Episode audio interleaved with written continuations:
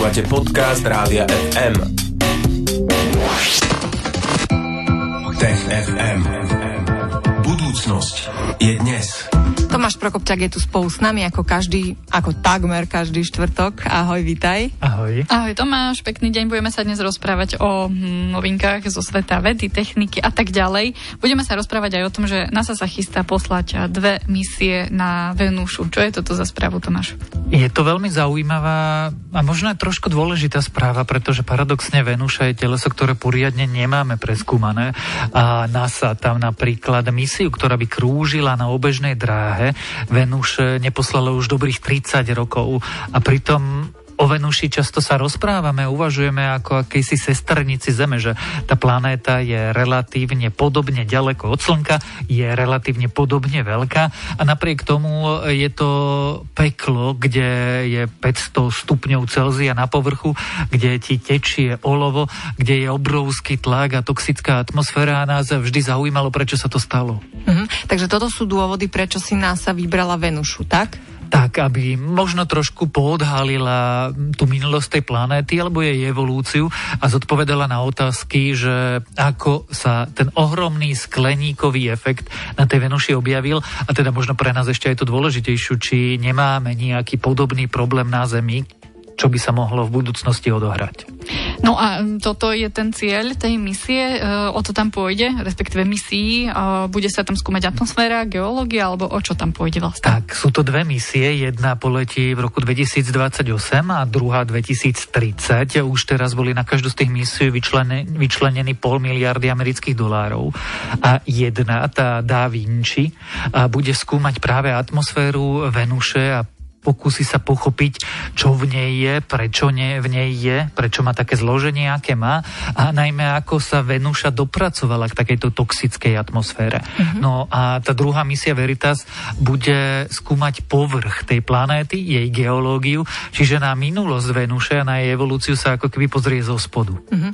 Spomenul si, že teda kedy vyštartujú 2028? Ak všetko vyjde dobre, tak prvá 28 teda o nejakých 7 rokov a druhá v roku 2030. Uh-huh. Mhm. A čo dovtedy všetko ešte musí výjsť? Lebo hovoríš, ak všetko vyjde, tak čo všetko ešte treba teraz pripraviť, doklepnúť? Vymyslieť? Eh, všetky tie experimenty, ktoré budú na tých sondách, potom mm-hmm. ich postaviť, potom postaviť tie sondy a potom a úspešne odštartovať. V každom tom kroku sa môže pokaziť strašne veľa vecí. Kým to nebude štartovať, tak to znamená iba odklad a predrážanie misie. No ale vieš, ak to je so štartom akejkoľvek misie do mesiaca, vždy to je trošku lotéria, či náhodou sa niečo nestane na tej rampe štartovacej. Mm-hmm. No áno, poznám to minimálne z TGFM, pretože pravidelne sa tu o takýchto záležitostiach rozprávame. Toľko teda prvá správa dnes dnešná NASA pošle dve misie na Venušu, o tom sme sa rozprávali v TFM, ale čaká nás ešte aj druhá časť a e, tá ma pomerne um, dosť zaujíma, pretože sa budeme rozprávať o tom, že vraj kultúra poháňa ľudskú evolúciu viac ako genetika. A toto je zaujímavá správa, dôležitá, možno v týchto časoch ešte dôležitejšia ako predtým, tak si to vypočujeme. Už o malý moment, zostaňte s nami. Tech FM. Pekné štvrtkové popoludnie ste s rádiom FM a tu nás v Popo FM štvrtkové popoludnia patria aj rubrike Tech FM, ktorú pre vás pravidelne pripravuje Tomáš Prokopčak z Osme. Teraz sa budeme rozprávať o druhej dnešnej téme a to je kultúra poháňa ľudskú evolúciu viac ako genetika alebo kultúra ako strojca evolúcie. Tomáš, čo teda vedci zistili o ľudskej evolúcii? Vedci sa pozreli na literatúru a iné vedecké štúdie, aby zistili, ako na tom naša evolúcia vlastne je pretože my vieme, že evolúcia nášho druhu prebehla vieme, že nám vznikali, alebo teda začali fungovať gény, alebo funkcie, ktoré sme predtým nemali.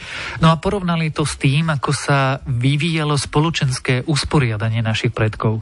No a prišli s paradoxným záverom, že na začiatku je spoločenská zmena, alebo teda kultúra a spoločenské usporiadanie a vlastne vývoj génov a evolúcia podmienená zmenami v génoch je pre náš druh, teda ľudí až sekundárna vec. A prečo to takto funguje?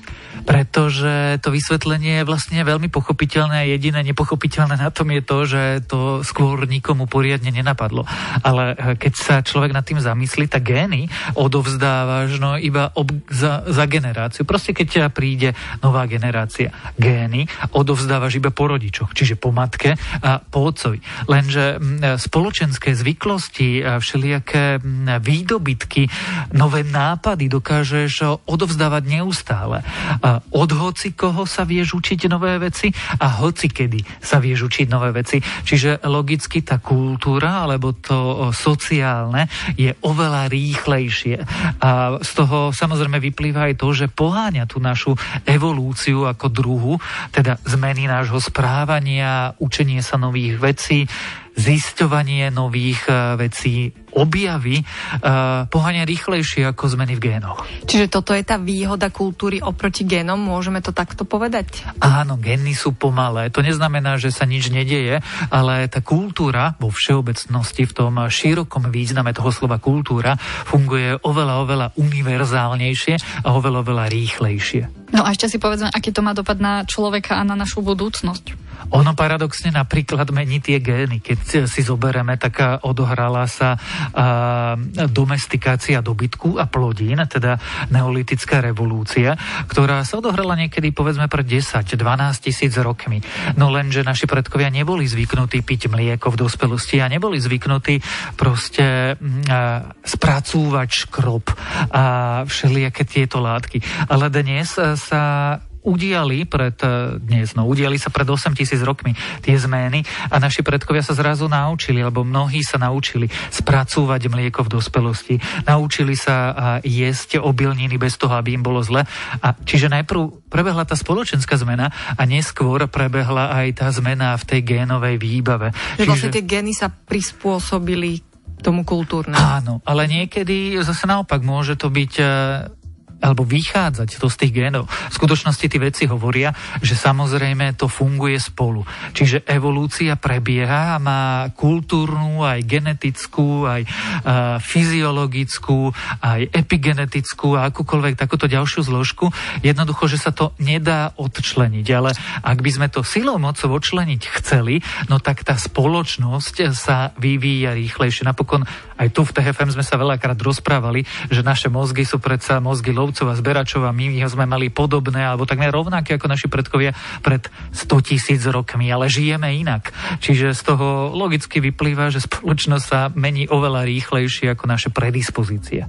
Áno, tak uh, sme sa dozvedeli, že je to takto prepojené. Tomáš Prokopčák zo SME dnes rozprával aj o tom, ako je kultúra strojcom evolúcie. Ďakujeme ti, Tomáš. TFM vám prinesieme opäť o týždeň vo štvrtok po 15. A spomenuli sme ozaj ten krásny sviatočný deň a termín? Jo, nie, nespomenuli sme a spomeňme. Čo nás to čaká uh, pozajtra? 5. júna má TFM narodeniny, uh. takže už takto predčasne 7. oslavujeme. 7. narodeniny. 7. narodeniny, tak všetko najlepšie nám všetkým si navzájom želajme. No, všetko najlepšie. A ja sa pripájam. Všetko najlepšie, Všetko Tomáš. najlepšie, milý Tech. Tebe ďakujeme, ahoj. Ahoj. Tech FM. Budúcnosť je dnes. Stream, živé vysielanie a playlisty nájdete na www.radiofm.sk.